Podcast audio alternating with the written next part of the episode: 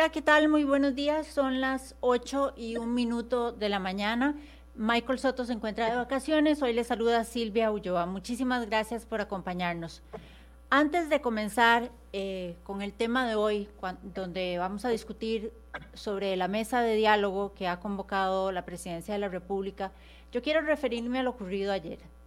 Lo que sucedió ayer en Zapote frente a la Casa Presidencial y en las inmediaciones de la iglesia de, de esa comunidad no tiene nombre, es vergonzoso, es sobre todo doloroso. Las imágenes que vimos parecían tomadas de medios internacionales, de otros países a los cuales no queremos imitar, no queremos parecernos. Pero lamentablemente tenemos que decirlo, lo que sucedió no fue fortuito. Desde hace meses, muchos, muchos meses, veníamos arrastrando una crisis que si bien se agudizó con la pandemia, lo cierto es que se estaba gestando, se sentía desde hacía mucho tiempo. El descontento acumulado, la sensación de desesperanza, la incertidumbre y sobre todo la ausencia de liderazgo, porque hay que decirlo, hay una ausencia de liderazgo que señale el camino por el que vamos a transitar, se ha ido fermentando entre la ciudadanía. Ese vacío de poder que ha dejado el presidente, un presidente que no tiene capacidad de mando ha sido aprovechado por algunos.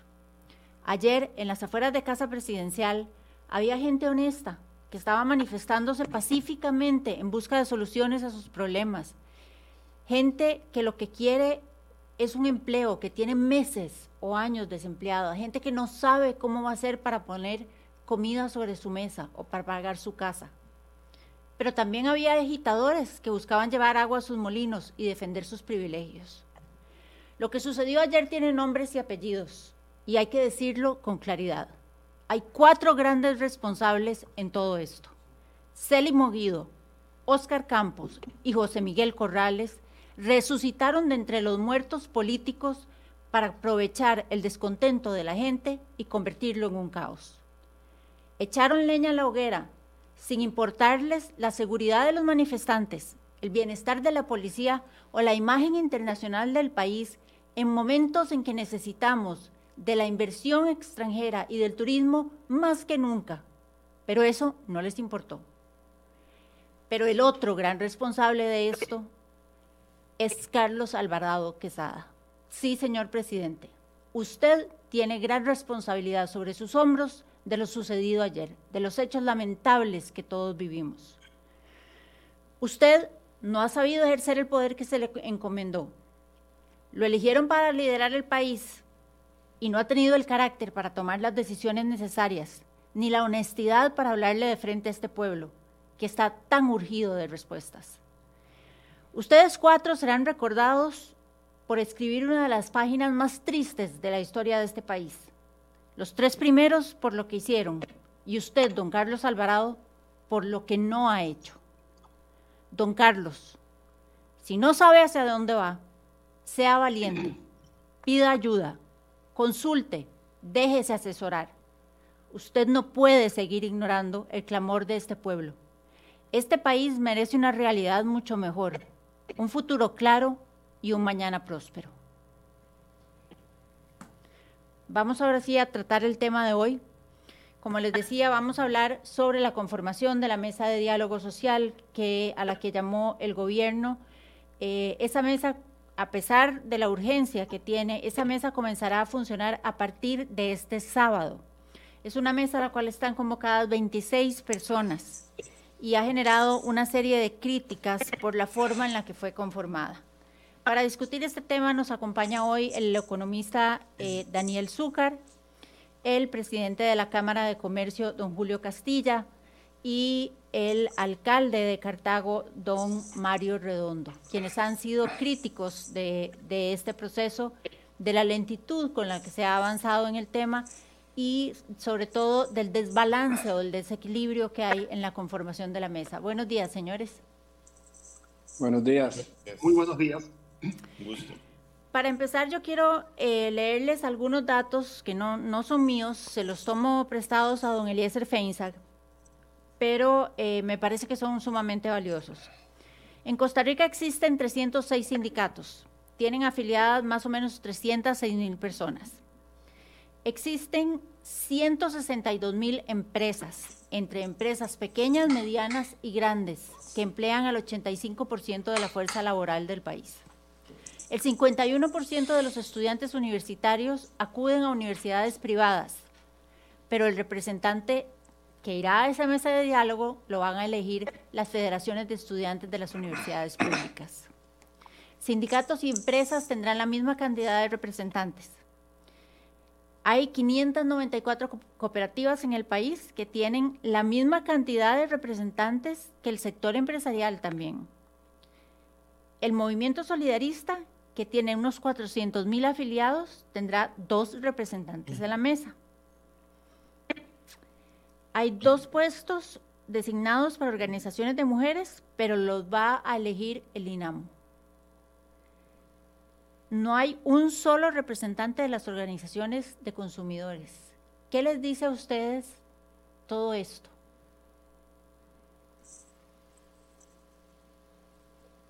¿Por quién empezamos, Silvia? sí, Quien guste. Don Daniel. Bueno, yo voy a empezar primero. Muy buenos días, Silvia, a todos los que nos están siguiendo. Por supuesto, don Julio, don Mario, buenos días.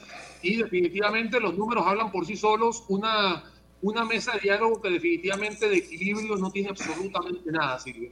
Y acá a mí me preocupa mucho que haya muchos grupos de interés, más que todo en el tema de las soluciones que se han plasmado en los últimos días, días y semanas, ¿no? porque no, no solamente son días, y que yo creo que ahora hay un tema de tomar decisiones que lamentablemente no estamos viendo que esté cayendo rápidamente esa toma de decisión. Para para terminar mi intervención, Silvia, te cuento que eh, cuando usted se da cuenta de que el sector productivo es el que tiene el 85%, como bien lo acabas de rescatar en, en cifras, tiene la misma representación que una gran cantidad de personas dentro de la mesa, pareciera que hoy vamos a ir a un partido de 21 contra 4, si lo vemos en un panorama, digamos, eh, de pantallazo generalizado. Silvia.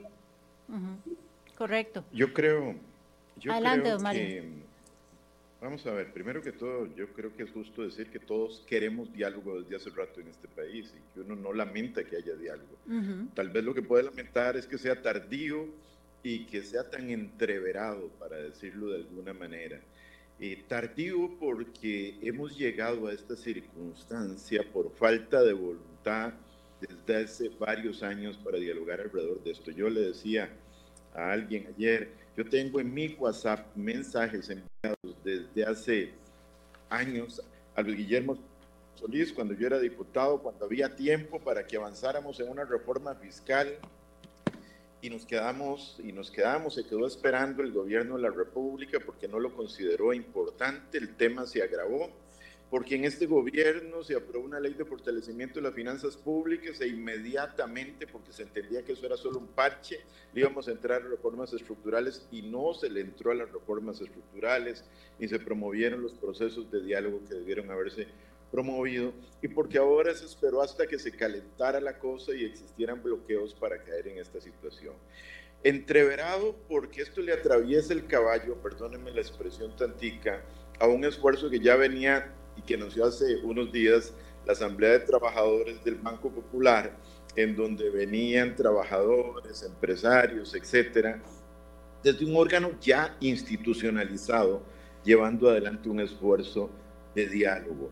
Y además, pues me parece que con la urgencia que tiene el país adicionalmente en este tema de la búsqueda de una solución, también entreverado, porque un poco como que se crea una especie de nueva asamblea legislativa a gusto, no sé de quién, y elige eh, gente a su, a su gusto, a su criterio o al criterio de los que participaron en esto, que no necesariamente eh, parte de una voluntad ciudadana eh, legítimamente manifestada, para decirlo de alguna manera.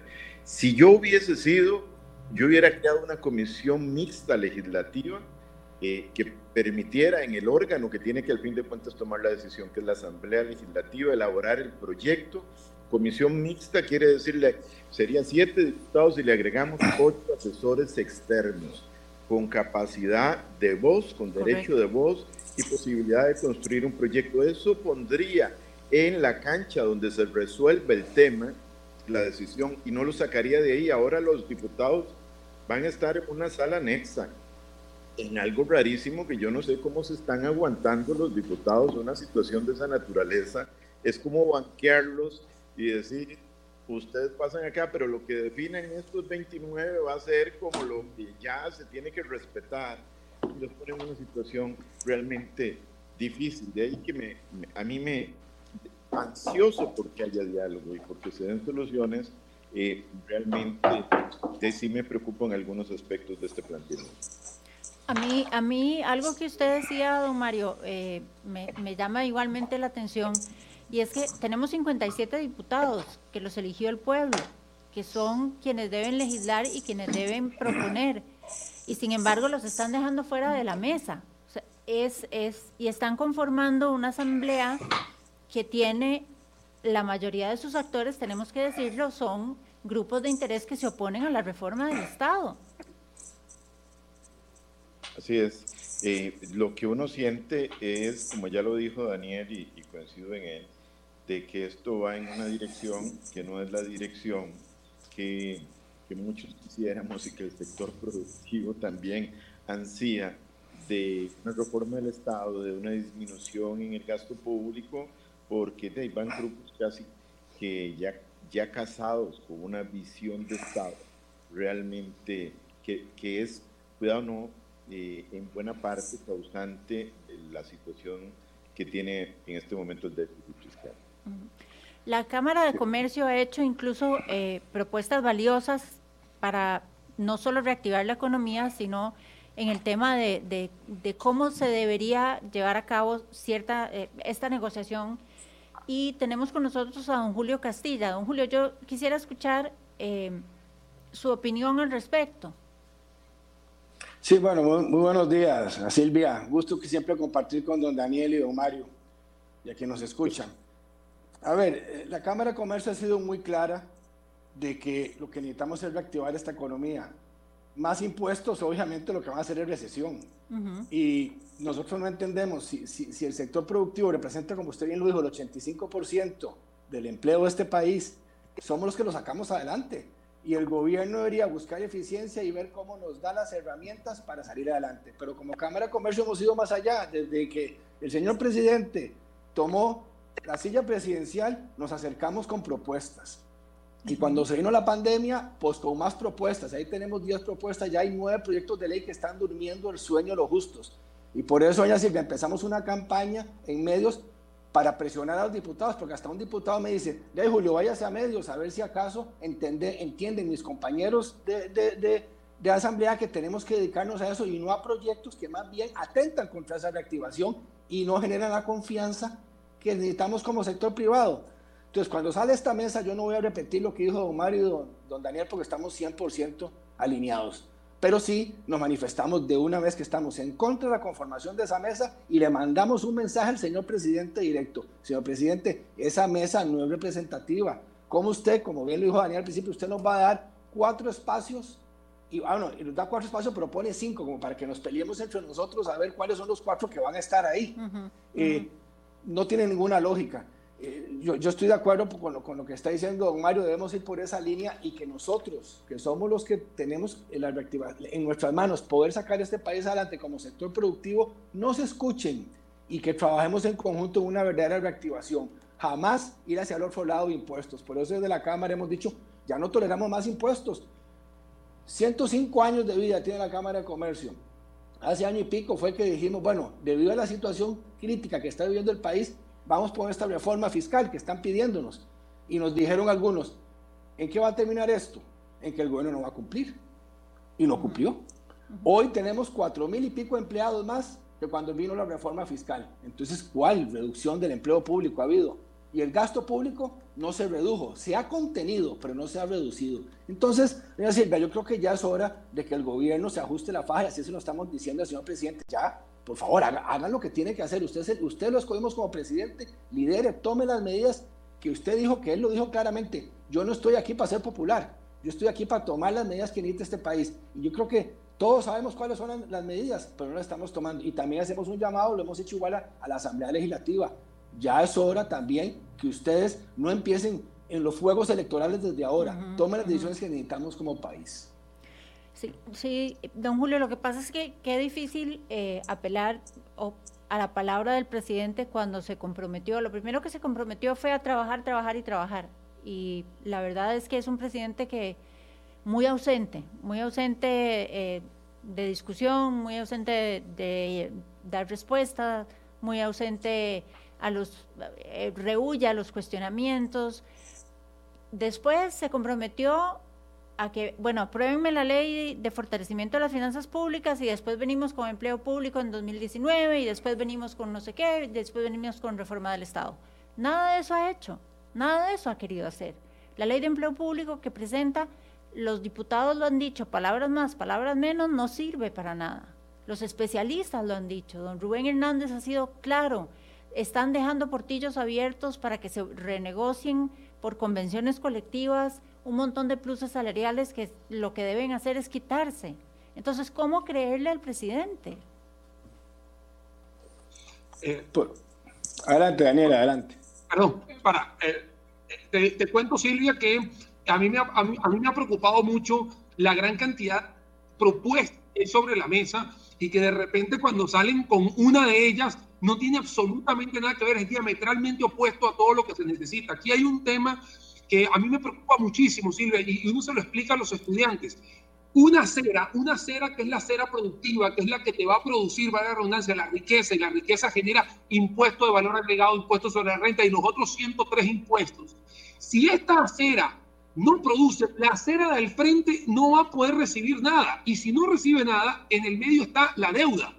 Eso es una cuestión súper fácil. O sea, yo no, yo no sé por qué a la gente le cuesta tanto entender eso. O sea, si nosotros no reactivamos este lado, lamentablemente el otro lado no va a poder recibir el dinero ni las municipalidades, ni las universidades, nadie. Entonces, en vez de poner una zancadilla al sector productivo que hoy está satanizado porque cualquier persona que tenga una empresa pequeña, mediana, grande, micro, es un evasor, es un eludor, es un... Es un porque así ahorita estamos, estamos en, una, en un confrontamiento social, también ha llevado todo esto que estamos hablando en, eh, previo a esta entrevista, en el cual hay un, hay un sentimiento eh, generalizado en algunos protestantes, etc.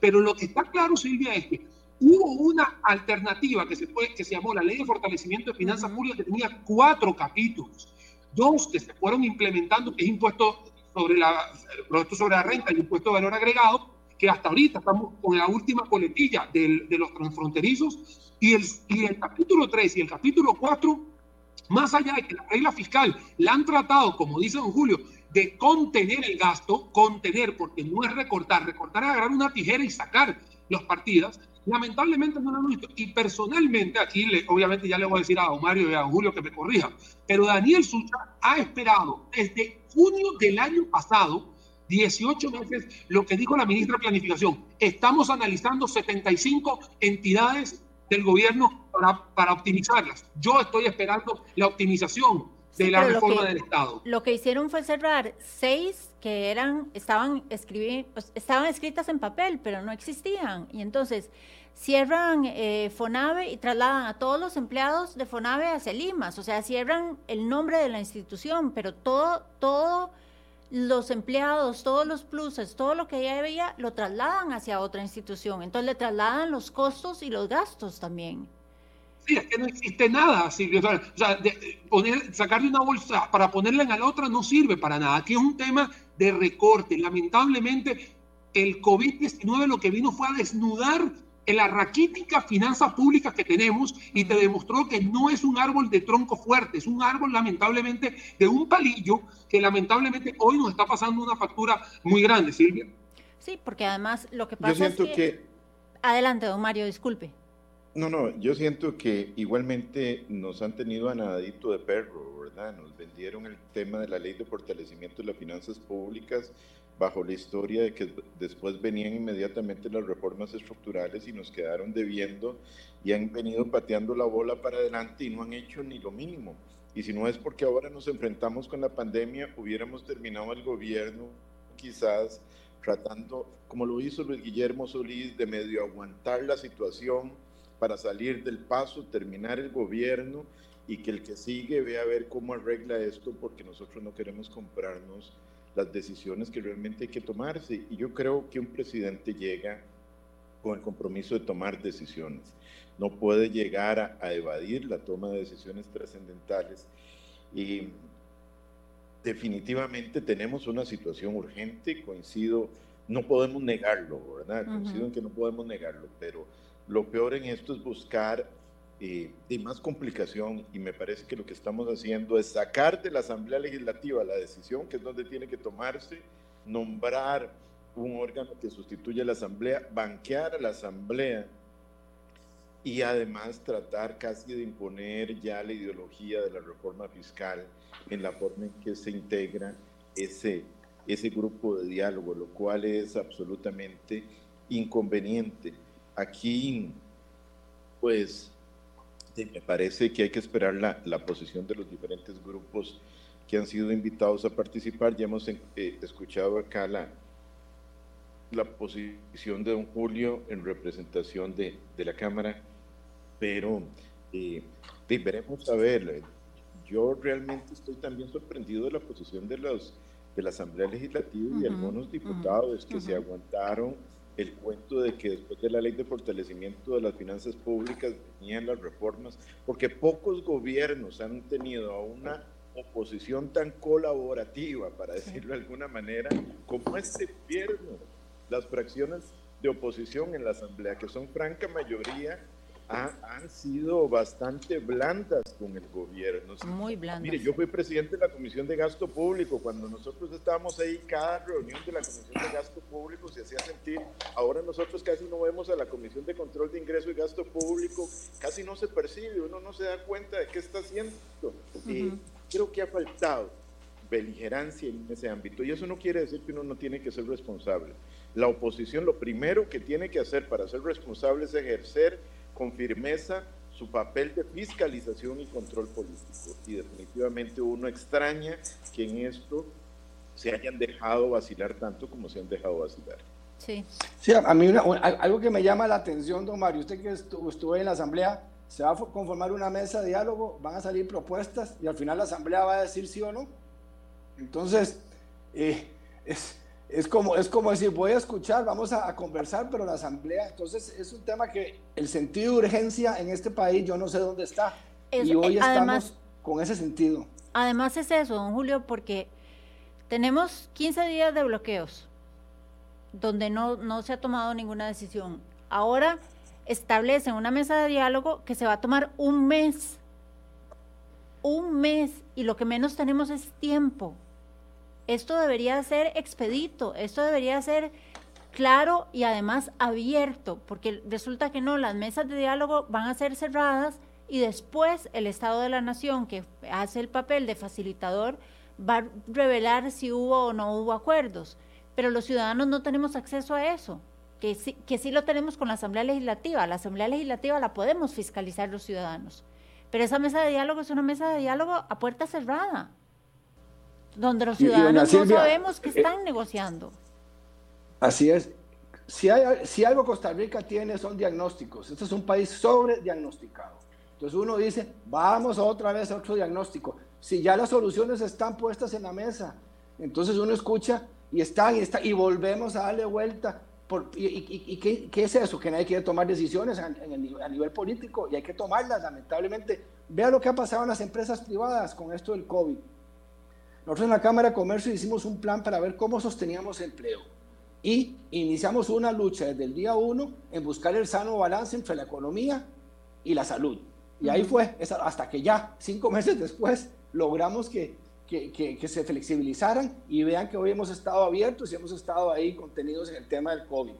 Entonces, a, lo que, a lo que nosotros vamos es, ahí están las propuestas, ya, ya no hablemos más. Sabemos que tenemos un Estado con sobrepeso, enfermo, con, con, con todos los males, pero no se toman las decisiones. Y el sector privado, que es el único que puede, a, a, veces gente le duele, y quién sabe qué van a poner ahí en las redes, es el único que puede sacar este país adelante, van a decirle eso, porque es el, que, es el motor del desarrollo, que genera riqueza y empleo, lo tienen contenido Y, entonces, proyectos de ley. Ahí hay cuatro proyectos de ley que hemos presentado y que algunos diputados están impulsando para temas de la caja. Ahí están. ¿Cómo vamos a, cómo vamos a lograr salir adelante si tenemos una informalidad creciente? Entonces, ¿quieren satanizar la informalidad? No. ¿Cómo los ayudamos a formalizarse? Ah, pero si se acercan, les van a dar con un garrote y los van a castigar. Exacto. Si, se acerca, si usted se acerca a la caja, si tiene tres años de no cotizar y se acerca a la caja, la caja le va a decir, ah, ok, me debe los tres años para atrás perdidos, que son tantos millones de colones. ¿Cómo, cómo pretendemos formalizar a esos eh, trabajadores de esa manera? Es que es sacar, es, exprimir al sector privado al máximo. Y pareciera que no entienden que lo que genera el sector privado es lo que mantiene al sector público.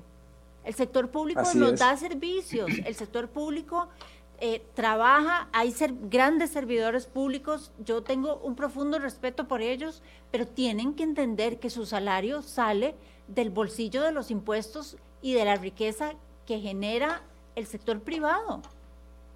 Sí, y, tal vez para nada más añadir ahí, y si usted es un profesional independiente que está pulseándola, como dicen, día a día y quiere ir a la caja, le cobran un 18%, prácticamente un 45% más de lo que paga un colaborador normal. Entonces, ¿qué, va, qué, qué, lo va a incentivar si casi que entre, entre eso y impuestos se le va la mitad de sus utilidades, se las come el gobierno? Entonces, ya es hora que se tomen las decisiones que se tienen que tomar. Entonces, eh, eh, son, son, ese sentido de urgencia, Silvia, que uno dice, ¿qué es lo que está pasando en este país? Esperábamos que se lograran, yo, yo me acuerdo de la lucha de Don Mario en la, en, la, en la, en la asamblea. La, asamblea anterior. Y ahora tenemos algunos diputados que uno los escucha, pues que son los que se oyen más buscando que pasen leyes, pero no pasa nada. Y necesitamos ver ya como país tomar estas decisiones que, que no hemos querido llevar adelante. Y entonces termino con una frase. Ahora, como bien lo decía Daniel, ahora resulta que ser empresario es ser evasor. Entonces da pena ser empresario. Si hay evasión, Luchemos contra la evasión. Esto es competencia y el comercio ilícito y el contrabando es competencia desleal para los que lo hacemos bien. Entonces, esos son una minoría y los grupos de interés lo que han hecho es querer maximizarlo y ahora todos son. Y la culpa es del sector privado. Ahora es que tiene la culpa porque evade. ¿Cuánto es la evasión? Ojalá, si fuera un 8%, como dicen ellos, ponemos ese 8%, luchamos y, y cortamos el empleo público y ya salimos de la crisis fiscal porque el plan que propone en esta mesa de diálogo don Jorge Vargas es un 18% entre ingresos y reducción. Ese 18% a cuatro años. Estamos hablando trabajar un cuatro y pico por ciento del PIB por año que tenemos que reducir. Uh dice que, dice que la evasión es 8, que no lo es, pero que fuera un 2%, ya ahí tenemos un porcentaje importante. Entonces, ¿quiénes son los responsables de luchar contra la evasión y el contrabando? El gobierno. El Ministerio de pues, Hacienda. que el Ministerio de Hacienda, exactamente, que el Ministerio de Hacienda cumpla con su deber. Correcto. que haga, su tarea. Perdón, Julio, perdón. Adelante. No, también voy a, voy a sumar acá de que nosotros no estamos sabiendo invertir donde se necesita. Si nosotros queremos que Hacienda tenga las herramientas, no podemos mandar a Hacienda con una pistolita de agua a hacerlo. Hay que invertir en software que sirvan para Hacienda. Hoy en día, Hacienda lo que tiene es un Excel Plus. Eso es lo que tiene Hacienda hoy en sí, Daniel, pero ha gastado millones de millones de millones a lo largo de los años comprando sistemas informáticos que no se comunican entre sí. Ha malgastado el dinero y le sumo, Silvia, porque estoy de acuerdo con vos de que se, te han malgastado, entonces hay alguien que está tomando decisiones a corto plazo y no a largo plazo. Y por el otro lado ve que se están gastando 16 millones de dólares anuales en alquileres donde usted puede estar primero con 16 millones, yo creo que se hace un edificio propio, empezando por, ahí. Y, y, lo segundo es que usted puede estar distribuyendo las características de esas inversiones a algo que a usted le pueda fortalecer. Otra cosa que quería añadir a lo que está diciendo Julio es un tema de las pymes. Eh, las pymes tienen hoy entre un 92 y un 95% del parque industrial costarricense. Y aquí las pymes, en vez de invitarlas a la formalidad, en vez de invitarlas a que tengan sistema de banca de desarrollo, en vez de invitarlas a decir, vengan y únanse a nosotros, es totalmente lo contrario. Llegas a la caja, es un problema. Llegas al banca de desarrollo, no te dan plata porque obviamente te piden una gran cantidad de, requisitos que no hay. Hoy en día nosotros no tenemos esa cultura de capital semilla, de capital de riesgo, no lo tenemos. Y vuelvo a repetir, el 92, 95% del parque empresarial es pyme. Por eso yo decía que no es un tema de ser empresario grande, es un empresario cualquiera de las, del umbral de como es el empresario, que igual yo estoy seguro que don Mario en su, en su municipalidad tiene gente grande y tiene gente pequeña, gente mediana y gente... Y entre todos le aportan a la municipalidad de Cartago, al igual que todas las municipalidades. Pero nosotros no podemos estar metiéndole una, una, una barrera a cada persona porque lamentablemente no producimos, no facturamos, no registramos y entonces el que sale perdiendo es el propio gobierno que no recauda. Y el gobierno, no digo el de hoy, el gobierno. Entonces, tenemos una, una hacienda con una pistolita de agua, tenemos unas pymes que no tienen un entorno favorable y el entorno favorable no solamente es el comercial, sino también el financiero y por supuesto el de la Caja Costarricense de Seguro Social que decía Julio. Entonces, en el cúmulo de cosas, Silvia, todo da negativo, es un hándicap negativo. A mí lo que me preocupa es que hoy en día hay una gran cantidad de personas profesionales que les han dado, y no estoy hablando de la profesión de la economía, estoy hablando de cualquier profesión, les han dado al gobierno y a todos los asambleístas o los diputados las soluciones. O sea, las soluciones ya están. Yo creo, y aquí le quiero preguntar a don Mario y a don Julio, que si en algún momento de su vida habían, habían visto tantas propuestas en menos de un mes, en menos de dos meses, demasiadas propuestas. Analistas, eh, eh, este programa de enfoque ha llevado una gran cantidad de compañeros y amigos. Todos, Silvia, han dado propuestas, de verdad, propuestas. Pero el gobierno, ni, el gobierno ni siquiera les responde. Yo, sí, inclusive, inclusive y tal vez para que eso que decía Daniel, el 73% de las empresas de este país tienen menos de 5 colaboradores. El 73%. Y el 98.5 menos de 100 colaboradores. Entonces voy a comprometer a don Mario aquí, don Mario. Don Mario tomó la alcaldía de Cartago hace poco. Don Mario, ¿qué ha hecho usted en este poco tiempo en Cartago en temas de gasto? Me imagino que usted con, con su visión que tiene se ha metido a ver cómo eficientiza lo estoy comprometiendo aquí en público, pero cuéntenos un poco. Sí, yo tenía la hipótesis de que había en las instituciones públicas mucho rubro en lo que se gastaba que no era imprescindible y efectivamente lo he reconfirmado. Nosotros hemos obligado a que todo, toda compra de, de cierto monto para arriba tiene que pasar aquí directamente por la alcaldía y hemos podido recortar un porcentaje enorme. Llegamos con un déficit proyectado de más del 25% y el pasado 30 de septiembre ya lo habíamos bajado un 7%, lo cual eh, significa una, una disminución de más del 18% en, en el déficit que traíamos proyectado. Nos, en realidad, la administración pública, estoy seguro, si el presidente hubiera emitido o emitiera un decreto para que cada unidad organizacional revisara su gasto con rigurosidad, definitivamente encontraría muchísimas áreas en las que mejorar. Además del tema de, eficiencia de negocios, de, de, una gestión eficiente que tiene que ver con cómo optimizar el uso de las inversiones, la tecnología en materia de compras, la tecnología para tratar de, de mejorar sistemas para llevar adelante procesos. A nosotros nos falta mucho en eso porque por años hemos promovido una cultura de mediocridad y en eso tiene que ver también la ley de empleo público, porque aquí el, empleado vago, ineficiente y corrupto casi que tiene las mismas ventajas que el trabajador, que el esforzado y el que se pone las pilas. Y eso desestimula a los buenos, que los hay, como decía usted, doña Silvia, desde hace rato hay mucho funcionario público muy bueno, pero es desestimulado por una cultura de empleo público que permite que los vagos, que los mediocres, que los irresponsables ganen igual y a veces hasta mejor que los esforzados y que los responsables. Y esto es lo que hay que cambiar, hacia ahí tenemos que ir avanzando en, en una cultura de excelencia en la administración pública. Pero permítame indicar algo en relación a lo que se decía. Vuelvo sobre el tema. El tiempo es valioso, hoy más que nunca el tiempo es muy valioso. Esto tiene que estar en la Asamblea Legislativa, en una comisión multipartidista de unos siete diputados, póngale usted, y póngale, hágala mixta, póngale ocho asesores externos que elijan sectores, pero que elijan especialistas.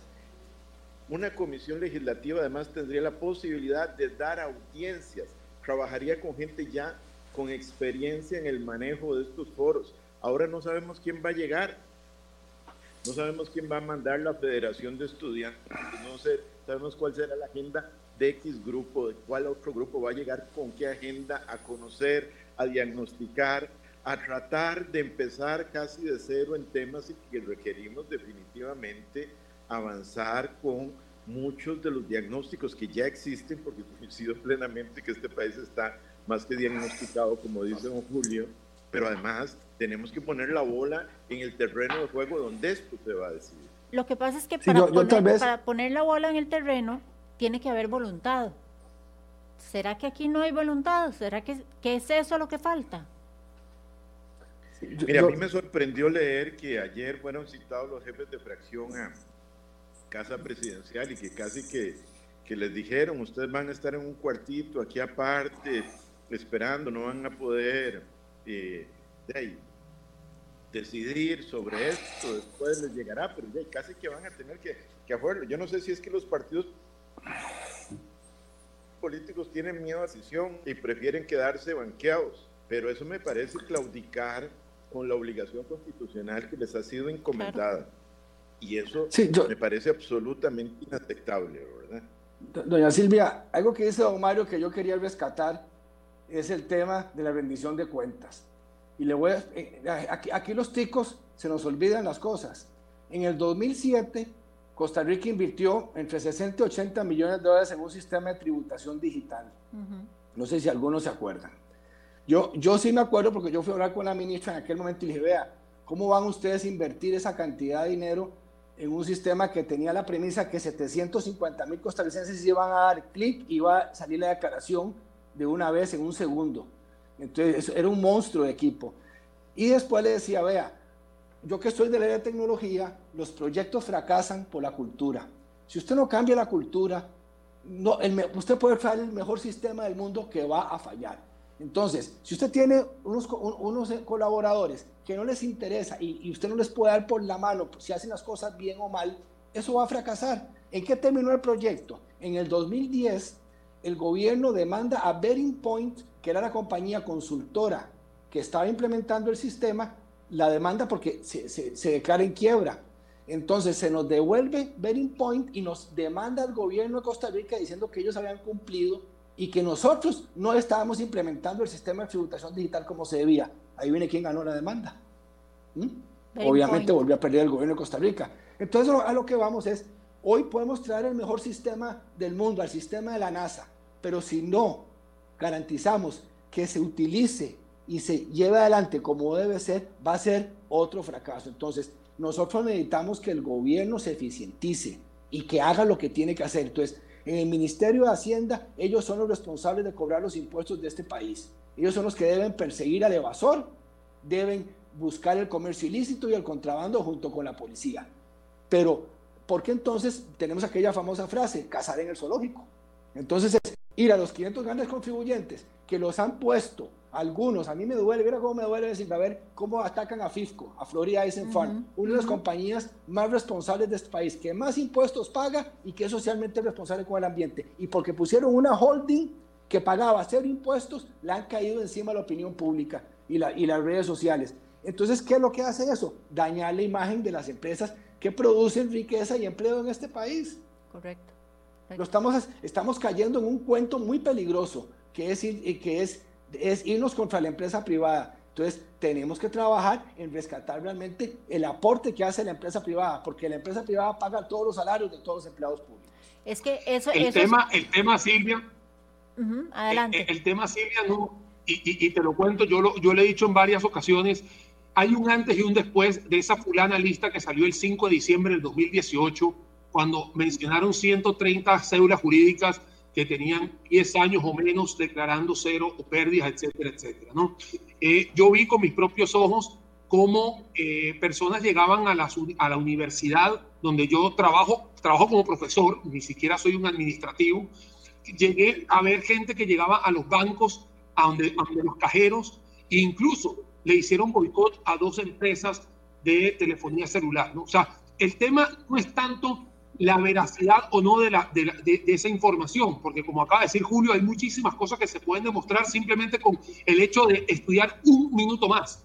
El tema es el daño social que se le hace a estas empresas que emiten una gran cantidad de empleos directos o indirectos, que pagan patentes municipales, que pagan impuestos, que pagan una gran cantidad de salarios. O sea, hay encadenamientos que la gente no entiende. Uno de los puntos que hemos, que hemos escuchado en las últimas semanas ha tenido que ver con el tema de las zonas francas también. Y la gente va solo con la zona franca. Yo le digo, usted tiene que entender el encadenamiento que trae la zona franca y el posicionamiento y el mensaje que le da tener a Costa Rica, y lo voy a decir, disculpen que me, que me atreva a decir esta marca, tener una de las siete plantas de Intel a nivel mundial acá en Costa Rica. No es cualquier país que tiene las plantas de Intel. O sea, Israel tiene una planta, Costa Rica tiene otra, China tiene dos. O sea, no es cualquier país que tiene una planta Intel. Entonces, cuando nosotros tenemos gallinas de oro vestidas de oro, que las podemos mantener, que las podemos chinear, que podemos hacer, y todo lo que acarrea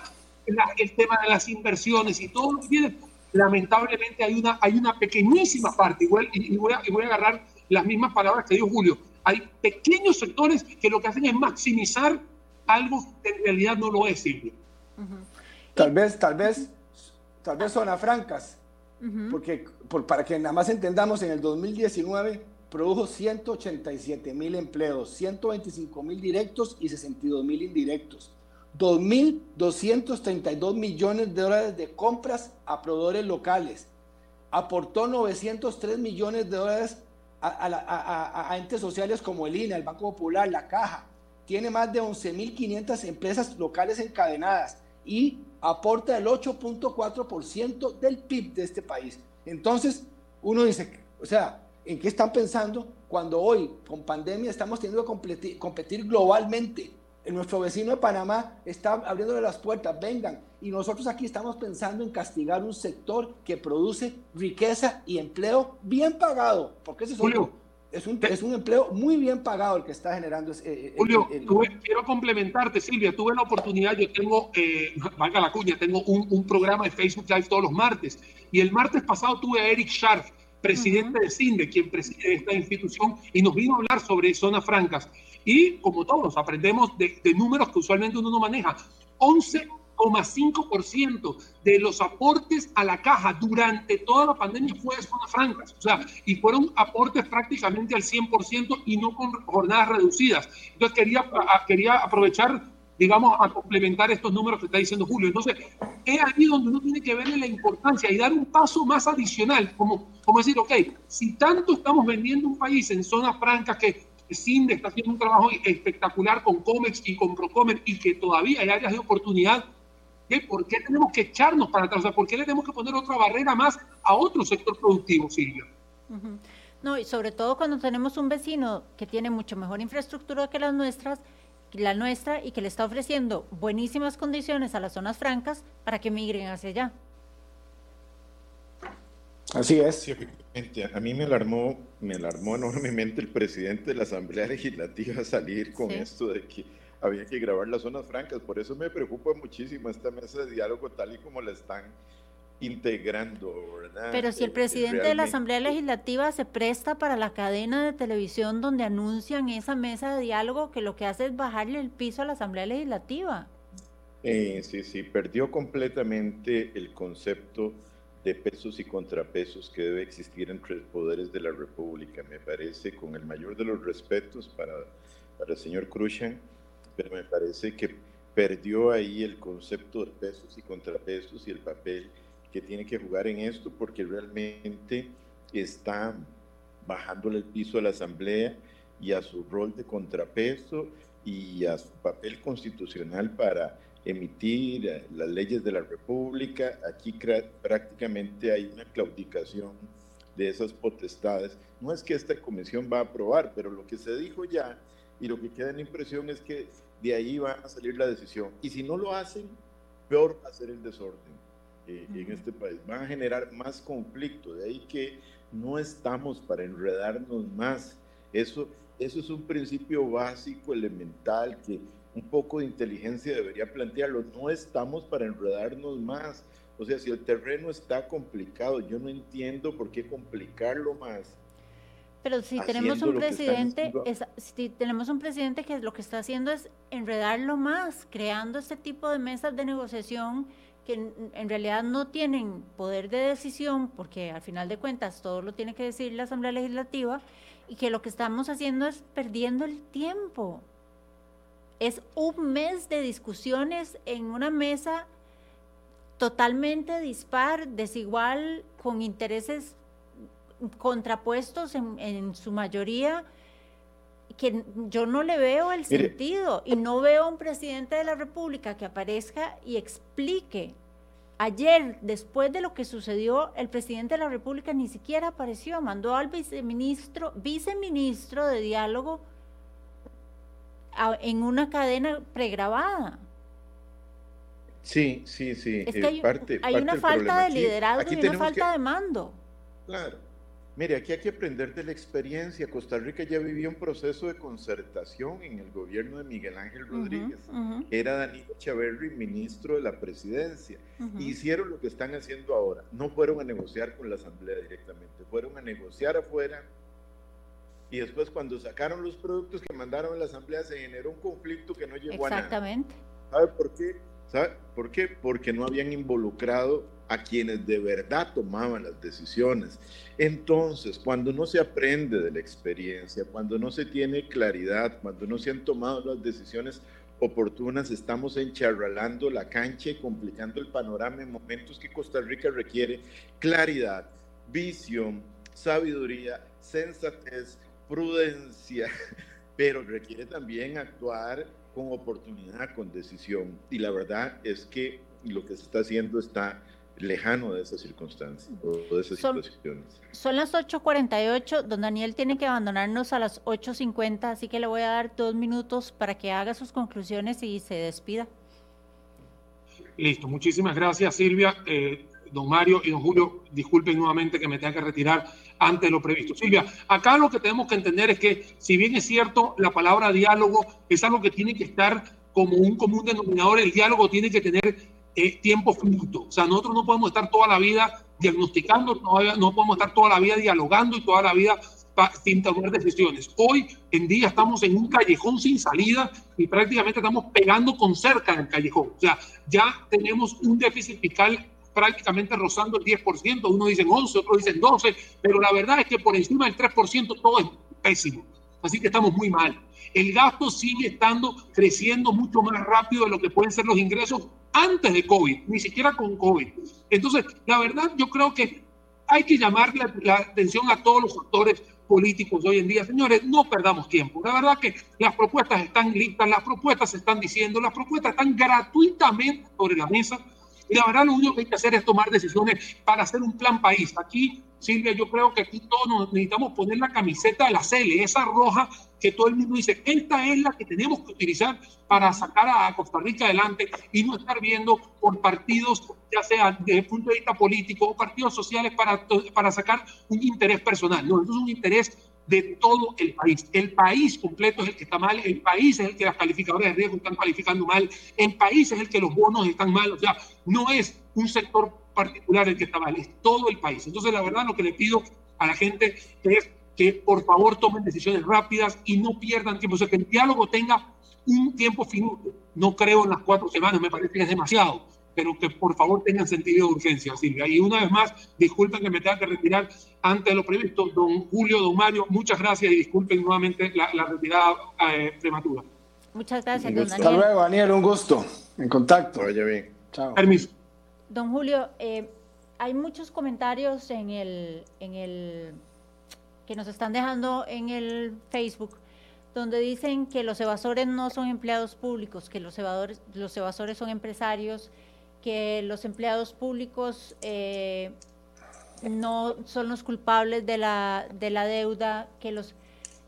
Yo quisiera que volvamos a ese tema, ¿verdad? Que, que expliquemos la importancia de la empresa privada, la importancia del sector privado, el valor que tiene el sector público, porque es, es fundamental para nosotros, y don Mario lo sabe, don Mario representa una municipalidad, pero es que no puede ser que nos pongamos como, como antagonistas cuando en realidad somos complementarios. Así es. A, mí ese sentir de la gente en redes eh, me llama mucho la atención porque tenemos que entender que el sector privado es el motor del desarrollo de un país. Si hoy generamos el 85% y pagamos impuestos, porque sí pagamos impuestos, porque si no, no tendríamos el tamaño de Estado que tenemos, eh, y por eso es importante eficientizarlo. Este, y entonces yo lo que le digo a los que dicen eso es, díganme los nombres, ¿quiénes son los evasores? Porque si esos evasores que salen en esa lista, es cierto, ya estarían los, los representantes legales en la cárcel. Lo que pasa es que hay información que no es veraz y que hay que, que hay que aclararla como lo, hizo, como lo hizo la cervecería, donde dijo, sí, pagamos impuestos. Y entonces, lo que yo le pido a la gente es que se informe, que, que sí, hay evasión. Para el sector formal, los que representamos el sector formal o las pymes, necesitamos dos cosas. Uno, que se combata la evasión, se combata el, comercio ilícito y se combata el narcotráfico y todo lo que tiene que ver con contrabando. ¿Por qué? Porque eso es una competencia desleal que golpea al que es formal. Y para el informal necesitamos darle herramientas y ayuda para poderlo formalizar, que ya hoy anda cerca del 60%. Imagínense lo que es una economía informal del 60% que no paga nada. ¿Y por qué no lo hace? Porque muchos de ellos no pueden, no pueden dejar 50, 60%. Por eso en Costa Rica dicen que el valle de la muerte de las empresas, 9 de cada 10 mueren durante los tres primeros años, porque no pueden formalizarse por las altas cargas que tenemos en el país. Entonces, es decirle, vea, Hoy lo que necesitamos es un sistema tributario simple y que, y que Hacienda haga la tarea que tiene que hacer, pero que entienda que la gran mayoría, y no es cierto, la gran mayoría paga impuestos. Y entonces no, no, coman cuento, por favor, diciendo que es culpa del sector eh, privado, porque si el sector público no lo arreglamos y como dice, vea, don Mario, cortó un 18%, lo que vamos a hacer con más impuestos es echar agua al canasto y vamos a seguir gastando más. Ahora, tenemos una noticia de que una institución le da a otra 500 millones o 5 mil millones de colones para que pueda pagar y salir adelante. ¿Cómo es posible? O sea, nosotros no podemos hoy como país estar manteniendo instituciones eh, públicas que están perdiendo plata. no tenemos ya... Sí, Abdeva. Entonces uno, uno lo que dice, doña Silvia, es cuidado con ese mensaje de que el sector privado es el culpable. No, todos los empleados públicos nosotros los pagamos con los impuestos que generamos. Correcto. Entonces vamos a salir, vamos a tener que empezar y, el sector privado estamos organizándolos para que haya información, empezar a publicar y también para que no coman cuento porque no lo hemos hecho bien tal vez el sector privado y hemos sido muy pasivos comunicando cuál es la realidad. Y yo invito a todos los que opinan de esa forma que investiguen y que vean y, le, le estamos diciendo al ministro de Hacienda también que él comunique cuál es la verdad porque no es cierto que todas las empresas, las, las 500 grandes compañías evaden, todos ellos tienen un, los grandes, las grandes contribuyentes y los grandes contribuyentes territoriales tienen un auditor de Hacienda ahí asignado que va y está dándole seguimiento. Entonces hay que tener mucho cuidado porque si dicen eso, que son los grandes evasores, entonces ¿qué está haciendo Hacienda? Que, tiene, a esos, que tiene a esa gente trabajando para fiscalizarnos. Yo creo que aquí, y, permíteme usar una analogía que usamos ahora con el tema de la pandemia hace un mes, dos meses, eh, a veces es incurrir en el error de, de, de la danza y el martillo y tratar con el martillo a los responsables igual que a los irresponsables. Decíamos entonces que no se valía que usted trate a los responsables de la misma manera que trata a los responsables. Eh, y eso es lo que nos pasa a veces, tanto en el sector público como en el sector privado.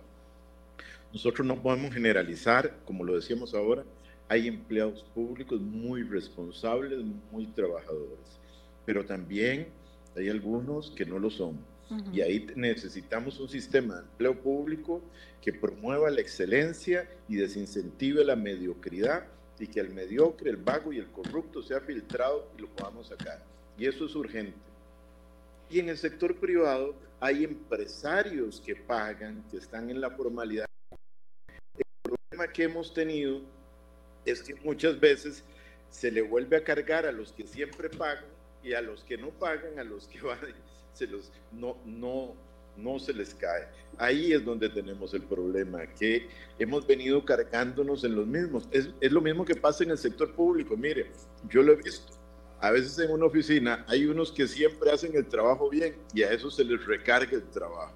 Y a los vaguitos se van quedando ahí, como no los pueden despedir, entonces se quedan casi sin hacer nada, ganan lo mismo, se van más temprano, llegan un poco más tarde y siguen recibiendo los mismos ingresos que los buenos. Necesitamos avanzar a una cultura de excelencia y eso significa incentivar el esfuerzo, motivar a los buenos, tanto en el sector público como en el privado, y caerle obviamente a los que no lo son. Sí, y, complementando lo que dice don Mario, estamos todos en el mismo barco. Este país lo sacamos juntos. Entonces, como sector público, es cómo yo eficientizo y facilito para que el sector privado pueda producir más riqueza y empleo, que es lo que necesitamos, y ser eficientes. Entonces, eh, el mensaje que nosotros hemos querido dar desde la Cámara de Comercio el día 1 es, nosotros no queremos poner quejas, queremos dar soluciones y hemos propuesto proyectos clarísimos de ley que están ahí. Entonces, la presión hoy de medios que estamos pidiendo es, ¿qué pasa con esos cuatro proyectos de la caja que podrían ayudar a formalizar y podrían ayudar a generar más ingresos en lugar de, de tenerlos alejados? ¿Qué pasó con proyectos como, como el tema de flexibilizar la banca, las compras públicas? La Contraloría General tiene un proyecto buenísimo ahí presentado que lleva meses durmiendo ahí. Entonces ahora se volvió a reactivar gracias a la presión. Que se vote, porque ahí se habla entre 0.5 a 1.5% del PIB solo si tenemos un sistema de compras públicas unificado. En fin, ahí hay propuestas que hemos hecho. El tema de las, de, las retenciones de tarjeta para, para ayudar a las pymes. Ya salió lo de datáfonos para, el fin son propuestas que desde la Cámara venimos impulsando para ver cómo nos reactivamos. Entonces, las soluciones están, doña Silvia, es simplemente la voluntad para que las apliquemos y salgamos adelante. Yo creo que todos, todos estamos de acuerdo en que es, necesario el diálogo, todos estamos de acuerdo en que es necesaria una negociación con el Fondo Monetario en este momento. Es necesario que el país eh, busque una solución al problema, pero que busque una solución también estructural que busque una solución que elimine las disparidades y las injusticias que hay dentro del mismo sector público, porque hay eh, funcionarios que ejercen la misma función en diferentes instituciones y que ganan salarios totalmente dispares. Y mm, quería pedirle a cada uno de ustedes que haga una conclusión en un minuto. Don Mario, tal vez. Sí, bueno, en la misma línea lo que usted plantea, doña Silvia, el país requiere diálogo, el país requiere tomar decisiones en el corto plazo, no podemos optar por la inacción, eso sería más peligroso todavía, pero todo esto también requiere de sensatez para que los esfuerzos se encaminen en la dirección correcta y no sean esfuerzos que, le, que lejos de ir en la dirección correcta nos compliquen el camino y nos hagan más difícil llegar a la conclusión deseada. En ese particular, y en el contexto de lo que usted nos ha solicitado en este espacio, creo que desearía que esta mesa de diálogo eh, pues fuera fructífera para todo el país, pero lamentablemente me preocupa la forma en que ha sido estructurada, me preocupa su conceptualización dejando de lado a la Asamblea Legislativa que al fin de cuentas es quien tiene la responsabilidad. Me preocupa la forma en que están representados diferentes sectores ahí y obviamente en ese particular eh, el tiempo que se tomaría para avanzar en las decisiones eh, y esas preocupaciones espero que puedan ser atendidas por quienes tienen que tomar decisiones al respecto. Don Julio. Como usted empezó, doña Silvia, es hora de valientes, es hora de tomar decisiones un país sobrediagnosticado. Y vamos a seguir dialogando. ¿Hasta cuándo vamos a dialogar? Porque no, no, tenemos garantía que este diálogo va a salir algo, porque fue la asamblea la que tiene que tomar la decisión final. Entonces nosotros lo que desde el sector privado ya pedimos que estamos en una situación muy complicada, necesitamos tomar decisiones, ya están las propuestas, ya la asamblea tiene propuestas, sabemos que tenemos que reducir el aparato estatal, tenemos que reducir eh, el gasto público urgente y tenemos que ver cómo crecemos los ingresos, que es la otra parte de la ecuación. Y, la, y, el crecimiento de ingresos también viene por una reactivación de la economía. Entonces, si la economía hace años y si la economía crece más de lo que pagamos en intereses, vamos a lograr salir adelante. Pero si la economía no crece y seguimos endeudándonos, pagando intereses, vamos para el hueco. Entonces, ese es el mensaje que tenemos que dar. Tenemos que unirnos, tenemos que tomar decisiones duras, como la ha tenido que tomar la empresa privada. Hoy la empresa privada es la que se ha llevado el golpe en esta pandemia y del otro lado no ha habido un solo sacrificio. Estamos todos juntos. Entonces, por lo menos hoy lo que estamos pidiendo es a la Asamblea Legislativa, ya, ya no va ni a la Presidencia de la República, es a la Asamblea Legislativa, toma las decisiones, haga eh, eh, eh, caso de, la, de, lo que el sector privado, que es el motor del desarrollo de este país, le ha, estado diciendo. Ahí están los proyectos, apruébelos para que pudiéramos salir adelante. Ese, es el mensaje. Muchas gracias, don Julio. Muchas gracias a ambos por habernos acompañado. Gracias a quienes nos siguieron en esta transmisión. Como les decía al principio, los hechos de ayer son más que lamentables y ojalá no se vuelvan a repetir. Si, si bien queremos un cambio en el país, no equivoquemos el camino, porque a final de cuentas lo pagamos todo. Muchas gracias. Pueden seguir esta transmisión, eh, pueden volverla a ver en nuestro Facebook, en nuestra página web o escuchar el podcast en Spotify. Gracias a don Julio, a don Mario y a don Daniel que se tuvo que retirar antes, pero que nos acompañó en esta transmisión. Muy buen día. Muchas gracias. Buenas tardes Mario, y buenos saludos. días.